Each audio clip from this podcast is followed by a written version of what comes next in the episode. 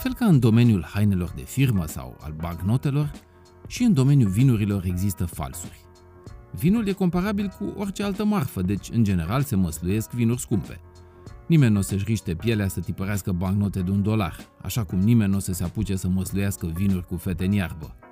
Banii se fac atunci când niște băieți deștepți cu sticle scumpe se întâlnesc cu niște cumpărători mai puțin deștepți, dar cu mulți bani. Lumea vinului e plină de povești cu astfel de întâlniri, care de care mai spectaculoase. Unele atât de faine încât ascultându-le nici nu știi cu cine să ții, cu bietul cumpărător care are dreptatea de partea sa, sau cu falsificatorul care e de multe ori un adevărat artist al înșelătoriei. Despre fake-urile din lumea vinului o să vorbim în episodul de astăzi. Despre sticlele Jefferson vândute cu jumătate de milion de dolari, despre așa numita afacere Bacchus și despre indonezianul cu o memorie gustativă și olfactivă extraordinare și care e considerat cel mai mare falsificator de vinuri al tuturor timpurilor. În plus, avem și un concurs în care dăm două premii a câte trei sticle de vin de la Crama Gabai. Dar despre concurs un pic mai târziu. Sunt Geo Iordache, iar acesta este episodul 30 al podcastului Intervin. În domeniul vinului, frauda se referă la aspectele comerciale. Cel mai răspândit tip de fraudă este acela în care vinurile sunt modificate, de obicei cu adăugarea de produse mai ieftine, de exemplu sucuri, și uneori cu substanțe chimice sau îndulcitori care compensează culoarea sau aroma. Un alt tip comun de fraudă al vinului este falsificarea și reetichetarea vinurilor inferioare și mai ieftine către mărci mai scumpe. Iar o a treia categorie de fraudă se referă la industria vinului de investiții. Un exemplu în acest sens este atunci când vinurile sunt oferite investitorilor la prețuri excesiv de mari de către o companie care apoi intră în lichidare planificată. Wine Spectator estimează că până la 5% din vinul vândut pe piețele secundare ar putea fi contrafăcut, iar Departamentul de Comerț și Industrie din Marea Britanie consideră că pierderile investitorilor în relația cu firmele de investiții vinicole necinstite se ridică la sute de milioane de lire sterline anual. Noi o să vorbim astăzi despre trei cazuri de falsificare a vinului și vom începe cu sticlele Jefferson. Această saga ciudată a început la sfârșitul anilor 80, când miliardarul american William Koch a cumpărat patru sticle de vin cu 500.000 de dolari. Sticlele proveneau dintr-o colecție deținută de Hardy Rodenstock, un pasionat de vinuri și un nume important din lumea muzicală germană, care susținea că au fost descoperite în spatele unor ziduri dintr-o pivniță pariziană. El a spus că majoritatea sticlelor datează din 1787 și că au aparținut celui de-al treilea președinte american, care fusese și ambasadorul Statelor Unite în Franța timp de 5 ani. Părea plauzibil ca sticlele să fie al lui Thomas Jefferson, despre care se știa că fusese pasionat de vinuri. Nu numai că a păstrat descrieri detaliate ale unor vinuri franceze, ba chiar i-a furnizat lui George Washington cele mai bune sticle – dar când Muzeul de Arte Plastice din Boston se pregătea să expună colecția de vinuri a lui Koch, s-au aflat niște informații tulburătoare. Potrivit muzeografilor de la Monticello, care dețineau notele enologice ale lui Jefferson, acesta nu cumpărase niciodată acest tip de vin. Se părea că Hardy Rodenstock îl păcălise pe Bill Koch. Dorind să afle dacă a fost tras pe sfoară, Koch a angajat un fost agent FBI să cerceteze sticlele Jefferson. Acesta a creat o echipă formată din detectivi particulari, unii dintre ei fiind experți de la Scotland Yard și MI5, iar grupul a început să investigheze încercând să găsească o confirmare pentru vechimea vinului. Problema era că trebuiau să facă acest lucru fără să deschidă sticlele și să strice conținutul. Atunci au apelat la fizicieni, care puteau determina vârsta sticlelor și totul datorită bombei atomice. Cum așa? Când primele bombe atomice au explodat în anii 40, au eliberat un izotop radioactiv complet nou, numit cesiu-137. Înainte de 1945 nu exista cesiu-137, dar astăzi este prezent peste tot în mediu, chiar și în organismul nostru. Iar dacă puteau dovedi că există cesiu-137 în sticlele de vin, ar fi știut că a fost îmbuteliat după 1945. Așa că oamenii de știință au luat sticlele în laborator și le-au așezat lângă un detector de raze gamma, nu a fost găsit cesiu 137, deci vinul fusese îmbuteliat înainte de 1945. Însă povestea nu se termină aici. Fostul agent FBI și echipa sa au descoperit ceva ciudat despre sticlele în care era îmbuteliat vinul. Fiecare era gravată cu inițialele THJ, care evident reprezentau Thomas Jefferson. După investigații ample, echipa a descoperit că literele fusese regravate cu un instrument electric de stomatologie. Cu această dovadă, Bill Koch a intentat 8 procese împotriva lui Hardy Rodenstock și a complicilor săi. Procesele l-au costat pe miliardar cel puțin 25 de milioane de dolari, dar și-a recuperat onoarea și a reușit să recupereze și o parte din pierderi atunci când într-un final instanțele i-au acordat daune în valoare de 12 milioane de dolari.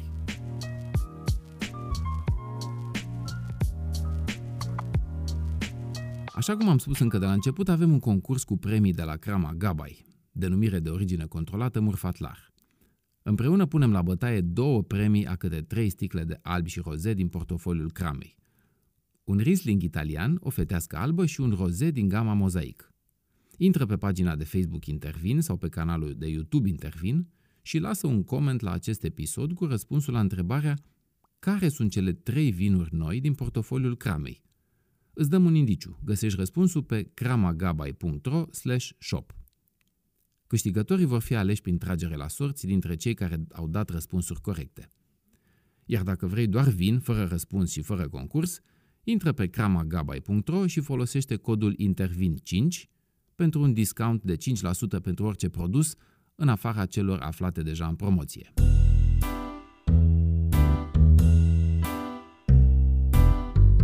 Un caz celebru de falsificare, mai puțin a vinului cât a documentelor contabile, a existat și la noi în România. E vorba de afacerea Bacchus. În anii 50, autoritățile comuniste din România au naționalizat podgorile și comerțul cu băuturi alcoolice. De asemenea, s-a decis limitarea consumului de alcool prin măsuri de raționalizare. Omul nou comunist nu putea să capete deprinderile burgheze, iar combinația dintre alcool și clasa muncitoare nu era bine văzută de autorități. Însă măsurile luate la sfârșitul anilor 50 de puterea comunistă de la București n-au avut efectul scontat. Regimul dur de autorizare a distribuitorilor legali de alcool a mutat consumul din bodegi și bufete direct pe piața neagră. Un deceniu mai târziu, la începutul anilor 70, avea să înceapă cea mai mare afacere subterană cu alcool din istoria României socialiste. În zilele noastre e cunoscută ca afacerea Bacchus și a fost pusă pe picioare de Gheorghe Ștefănescu, administratorul unui depozit de vinuri din București de pe calea Griviței, lângă podul Basarab. Mi se zice și Bacchus. Pentru prieteni, Bacchus. Pentru măsluirea vinului, Ștefănescu pusese la punct mai multe metode. În ultimii patru ani, lucra direct cu Podgoria de la Cotești, iar pentru justificarea cantităților de vin ce erau transportate din Vrancea spre București, Bacchus și complicii săi puseseră la punct un sistem ingenios. După ce se încărca mașina cu vin și se întocmea avizul de expediție, Ștefănescu cerea ca ultima cifră trecută pe hârtii să fie un 1. După descărcarea băuturii în București, cifra 1 de la final era falsificată în litera L, de la litri, iar în fața celor trei cifre rămase se adăuga o cifră mai mică decât cea oficială. O altă metodă de fraudare era legată de transport. Pentru justificarea faptului că o singură foaie de parcurs era folosită pentru două transporturi de vin, șoferii erau mituiți pentru a trece pe hârtie evenimente inventate. Întreruperea cursei pentru odihnă sau remedierea unor deficiențe tehnice. În acest timp mort, șoferii efectuau de fapt cu același aviz un al doilea transport, fără forme legale. Potrivit dosarului în care a fost anchetat Ștefănescu, șoferii care făceau astfel de transporturi primeau între 1000 și 2000 de lei la cursă. Vinul neinventariat era prelucrat de rețeaua lui Ștefănescu și vândut. În perioada 1971-1978, conform estimărilor avansate de presa comunistă, peste 400.000 de litri de vin au fost introduși ilegal în circuit. Bacchus pusese la punct o întreagă rețea de dare a mitei, în care au fost incluși treptat, director general, gestionar și chiar pivniceri. Mita varia de la băuturi străine și pachete de țigări, la început, la un leu și mai târziu 5 lei pentru fiecare litru de vin predat fără forme legale. La final, în jurul anului 1978, vinul era transportat deja cu vagoanele, iar mita ajunsese la nivelul bijuteriilor din aur. Costică Voicu, unul dintre anchetatori, spune despre dosarul din anii 70. Gruparea Ștefănescu era una ermetică, de tip familial, constituită mafiot, cu puternice încrengături și în sus și în lateral. În sus ca să se acopere prin corupție și în lateral erau furnizorul și cel care transporta marfa. Îmi aduc aminte că la Odobești era directoare o doamnă care a fost și ea prinsă în vârtejul ăsta. La anchetă ne-a spus, m-am pomenit cu sacoșa de bani, ce să fac? Așa lucra grupul lui Ștefănescu. Directoarea n-a rezistat tentației și a fost și ea luată, dar a avut o pedeapsă mai mică, își amintește Costică Voicu. Bine, dar atunci care-i plăcerea dumitale? Banii? Am destui. Nu, frate. Plăcerea mea e să studiez pe om. Să dibui unde e șurubul slab. Și cac! L-am învârtit și al meu. Ștefănescu avea bani mulți și, evident, căuta soluții ca să investească în ceva. Iar una din cele mai bune variante era să cumpere bijuterii din aur. Așa s-a ajuns și la arestarea sa, el fiind filat de mai multă vreme de securitate. Prinderea lui Ștefănescu și deconspirarea rețelei sale, din care făceau parte sute de persoane cu funcții relativ importante din structurile PCR, se datorează unui flagrant organizat de securitate, în cursul căreia Ștefănescu urma să cumpere niște aur de la un bișnițar local. Există și o poveste conform căreia un ofițer de securitate ar fi cumpărat vin de la Ștefănescu pentru nunta fetei sale. Nunta s-ar fi amânat, iar vinul care stătuse în damigene o săptămână s-ar fi borșit. Anchetatorii cazului spun însă că varianta asta e doar folclor. E ceva nas nasol, nașule. Suntem luați în colimator? Tragem pe dreapta și parcăm cu tot ce m-a agonisit? Niciodată! Suntem în mână. Nu ne mai putem opri. Hai, treci în laborator. În fine, lui Ștefănescu îi se organizează un flagrant și este arestat în august 1978, iar în locuința sa sunt găsite aproape 19 kg de aur și câteva milioane de lei. În aprilie 1980, Ștefănescu e condamnat la moarte și executat pe 4 decembrie 1981. Estimări neoficiale ale prejudiciului adus statului român de rețeaua lui Ștefănescu indică cifra de aproape 5 milioane de dolari la nivelul anilor 70. Păi să luăm metodic. Prima oară 750. Modest, ca de început. Vorba la bar brusc, 4000. Face. E și program educativ. După aia la munte, la mare, chestii socotel, 10.650. Cazul Bacchus a declanșat o adevărată furtună în România. 284 de persoane fiind cercetate și închise la finalizarea anchetei. Au căzut capete importante, miniștri, secretari de partid, judecători, notari, funcționari. Ceaușescu delegându-l personal pe Ion Dincă să conducă operațiunea și să nu ierte pe nimeni. De fapt, singurul condamnat la moarte a fost Ștefănescu Bacchus, executat rapid ca să nu se afle vreodată câți a corupt și până unde a reușit să pătrundă. O glumă din acea epocă spunea că dacă la început era bătut ca să spună tot ce știa, la scurt timp după arestare era bătut ca să tacă. În cartea sa Confesiunile unui cafegiu, Gheorghe Florescu spune că Ștefănescu și-a înfruntat cu duritate anchetatorii, scoțând la lumină matrapazlâcurile ce se făceau în întreaga industrie de prelucrare a strugurilor și fabricarea vinului. Florescu spune că în condițiile în care toate unitățile economice erau conduse de securiști sau de oamenii lor, Ștefănescu n-ar fi putut să-și facă treaba fără acordul și complicitatea unor mari boși de la securitate, corupți până în mod vaoaselor. Alo? Tovarășul Radu? Tovarășul Sterea la telefon. Costică Voicu, unul dintre anchetatori, își amintește detalii despre caz. Ștefănescu era tipul mafiotului tradițional, cu o anumită cultură a banului. Îl avea pe primul secretar la mână. Nu mai vorbesc de directori și directorași care veneau să-și ia tainul. El dicta. Știa cui să-i dea. Era un tip foarte calculat. Știa care e prețul fiecăruia. El era jupânul total, îl caracterizează Voicu pe Gheorghe Ștefănescu. Aș putea îndrăzni să am curajul de a cuteza. Dar vă rog, să vă invit la un mic local, ceva modest, intim. Mai vorbim, mai analizăm chestii sobatele. În 1984, regizorul Geo Saizescu a realizat filmul Secretul lui Bacchus, după un scenariu semnat de Titus Popovici și inspirat din afacerile lui Ștefănescu. Rolul principal a fost interpretat de Ștefan Mihailescu Brăila.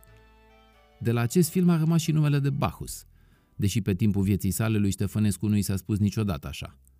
Era cunoscut printre apropiați drept neagică. În concluzie, care a fost secretul lui Bacchus? Răspunsul e simplu. Gheorghe Ștefănescu nu și-a câștigat averea din contrafacerea vinului cu pastile, secretul lui era unul pur economic. A furat cu vagoanele. Să curgă vinul, să cânte muzica, să fie femeile sau miliția!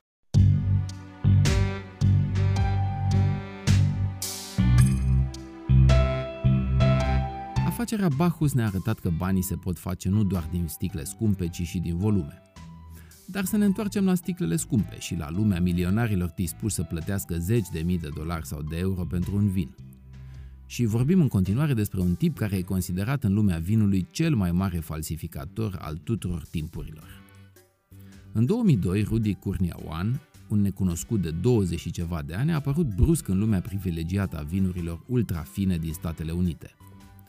Binecuvântat cu un gust extraordinar și cu o rezervă aparent nelimitată de sticle răvnite de mulți colecționari și investitori, Curnia One a devenit rapid furnizorul principal de vinuri rare pentru elita americană. Dar în aprilie 2008, câteva zeci de sticle trofeu ale lui Curnia One au fost retrase brusc de la vânzare de către o casă de licitații din New York. Cunoscătorii din lumea vinului au început să se întrebe, sticlele au fost false? Au mai fost în trecut și altele? Curniawan e un negustor inocent sau un maestru care a prins într-o rețea înșelătoriilor cei mai buni vinificatori, vânzători și băutori din lume? Născut în 1976 în Indonezia, Rudy Kurniawan ajunge la 22 de ani în Statele Unite cu o viză de student. Familia sa din Indonezia avea afaceri în domeniul băuturilor alcoolice, așa că la începutul anilor 2000, Rudy intră pe piața vinurilor de înaltă clasă, cumpărând și vânzând sticle din ediții rare și ajungând în 2006 să cheltuie în jur de un milion de dolari pe lună la licitațiile de vinuri scumpe. În același timp a început să găzduiască degustări de vinuri rare alături de alți colecționari. Arăta o atât de mare afinitate pentru producătorul de lux din Burgundia, Domaine de la Romane Conti, încât a devenit cunoscut sub numele de Dr. Conti. La vremea respectivă, conoserii din lumea vinului spuneau despre el că posedă probabil cea mai mare colecție de vinuri rare din lume. Ceva ar fi trebuit însă să dea de gândit celor din apropierea sa încă de la începutul carierei sale în lumea vinului. Rudy avea obsesia de a recupera sticlele goale care rămâneau în urma degustărilor pe care le organiza. Rudy would say to the sommelier, the wine director, Rudy spunea somelierului sau wine directorului, vreau înapoi sticlele goale, trimite-mi-le, te rog, prin curier acasă în Arcadia, California. Te rog să te asiguri că sunt curate, iar când le speli, să nu le deteriorezi în vreun fel. Sunt cuvintele unui jurnalist de la Wine Spectator, Paul Hellman, care a scris și o carte despre cazul Rudy Cornia One, carte intitulată In Vino Duplicitas și publicată și la noi de editura Baroque Books and Art. În 2006, Rudy Curniawan organizează o licitație care bate toate recordurile precedente de încasări, cu 31 de milioane de dolari. În cadrul acestei licitații, el oferă spre vânzare și 8 sticle Magnum de Chateau Lafleur Vintage 1947. O mică precizare. Chateau Lafleur sunt vinuri din Bordeaux cu o apelațiune Pomerol, considerate printre cele mai rare și scumpe vinuri din lume. Deci în 2006, Curniawan vinde la licitație cele 8 magnumuri, însă un an mai târziu, unul din specialiștii în vinuri de la casa de licitații Sotheby's remarcă în cadrul unui congres că s-au produs doar 5 magnumuri Chateau la Fleur 1947 și că e ceva ciudat cu cele 8 vândute în anul precedent. Cu toate astea, influența lui Rudy Curniawan în lumea vinului era imensă, așa că acuzația a fost mușamalizată. În aprilie 2007, Curnia One scoate la licitație în Los Angeles prin casa Christie's câteva magnumuri Chateau Le Pin 1982. Și aici o precizare. Chateau Le Pin e unul din producătorii de elită din Bordeaux, o vie de 2,7 hectare cu apelațiune Pomerol și cu vinuri de înaltă clasă. Lotul de magnumuri scos la vânzare de Curnia One era atât de spectaculos și rar încât cei de la Christie's au pus poza sticlelor chiar pe coperta catalogului de licitație. Însă câteva zile mai târziu, reprezentanții Chateau Le Pen contactează casa de licitații și anunță că vinurile sunt falsuri. Christie scoate lotul de la vânzare, iar zvonurile despre toată afacerea încep să circule în lumea bună a vinului. În 2008, Curniawan scoate la licitație în New York mai multe sticle presupus a fi produse de Domaine Ponceau din Bordeaux, cu denumirea Clos Saint-Denis Grand Cru, cu recolte cuprinse între 1945 și 1971. Laurent Ponceau, proprietarul Domaine Ponceau, contactează casa de licitații și anunță că domeniul nu a făcut niciodată un Clos Saint-Denis înainte de 1982, așa că loturile sunt eliminate. Asupra lui Curniawan atârnă suspiciuni grave, iar câțiva dintre clienții cărora le vânduse vinuri îl dau în judecată. FBI-ul intră pe fir și începe să adune probe. Nu știu câți specialiști în vinuri scumpe și rare are FBI-ul, însă n-a fost o anchetă ușoară așa că abia în martie 2012, deci la 5 ani de la primele suspiciuni, Rudy Curniawan este arestat la el acasă în California. La percheziție sunt găsite sticle goale de vinuri vechi și rare din Bordeaux, dopuri, etichete și alte ustensile, precum și vinuri ieftine din Napa Valley, pe care Rudy le folosea în diferite amestecuri, nu știu dacă le putem spune cupaje, astfel încât să treacă drept ediții vechi și rare. Conform anchetei care a urmat și depozițiilor martorilor, Rudy Corniawan avea un gust și o memorie olfactivă remarcabile, astfel încât putea să reproducă prin diverse amestecuri de vinuri caracteristicile pe care le dorea. Desigur, nu folosea doar vinuri de 20 de dolari sticla. Uneori, unele vinuri din amestec erau chiar autentice, dar trucul era ca dintr-una să faci 5 sau 10. I think Rudy Kurniawan had a great eye Rudy Corniawan avea o atenție deosebită la detalii și o înțelegere foarte bună a ceea ce este important la o sticlă veche de vin, așa că îl consider aproape un geniu. quite a genius. Asta e părerea lui Michael Egan, unul dintre cei mai cunoscuți investigatori ai fraudelor din domeniul vinului și unul din specialiștii implicați în anchetă. He has perhaps one of the best palates that the world had seen. Probabil că are unul dintre cele mai bune simțuri gustative din lume. Știe cum să găsească vinurile care îi trebuie și să le amestece astfel încât să recreeze un vin care poate nu mai există. Taste of the wine that doesn't exist anymore. Este părerea lui Jerome Mooney, avocatul care l-a apărat pe Curniawan. Cât de bine l-a apărat e discutabil.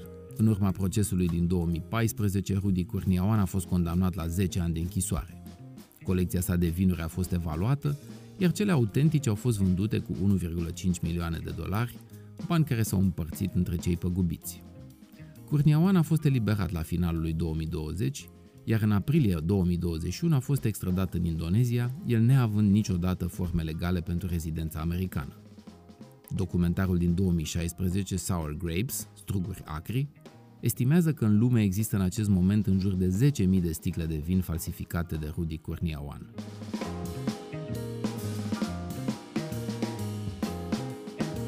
În încheierea acestui episod aș vrea să demontăm un mit, acela al vinului făcut din pastile. Probabil că și voi ați auzit în multe ocazii afirmația conform căreia unele vinuri sunt făcute din pastile. Ca și cum ar exista o pilulă magică pe care să o pui în sticla cu apă și hop, apa se transformă în vin. Am căutat părerile specialiștilor și iată ce zic ei.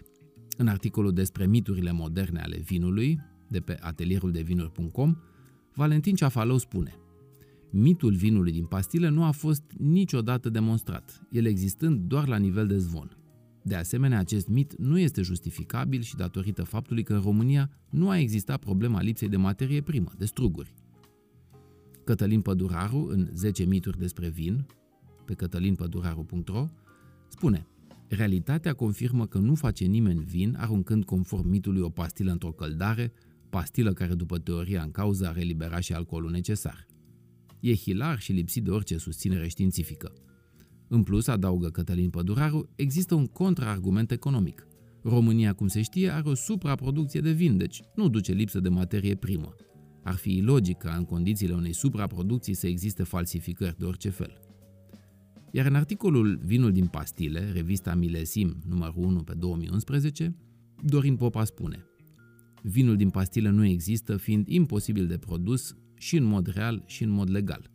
Conform legislației, există așa numitele băuturi fermentate liniștit, care sunt băuturi alcoolice în care se adaugă un extract din vin sau din struguri ca să-i dea lichidului o falsă aparență de vin.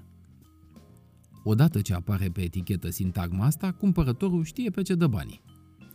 Sigur, subiectul falsificării vinurilor e mult mai larg. Povești mai sunt multe, noi doar am zgâriat un pic suprafața în episodul ăsta. Vă urez să nu vă întâlniți cu niciun vin contrafăcut și să vă bucurați doar de cele autentice. Și pentru că ați ajuns aici, la finalul episodului, doar voi, ascultătorii fideli, am să vă spun să intrați în browser pe intervin.show și să lăsați acolo adresa de e-mail la care să vă trimitem cele mai noi episoade și odată cu ele alte informații sau articole din lumea vinului care ne-au atras atenția. Sunt Geo Iordache și până data viitoare, paharul sus! thank you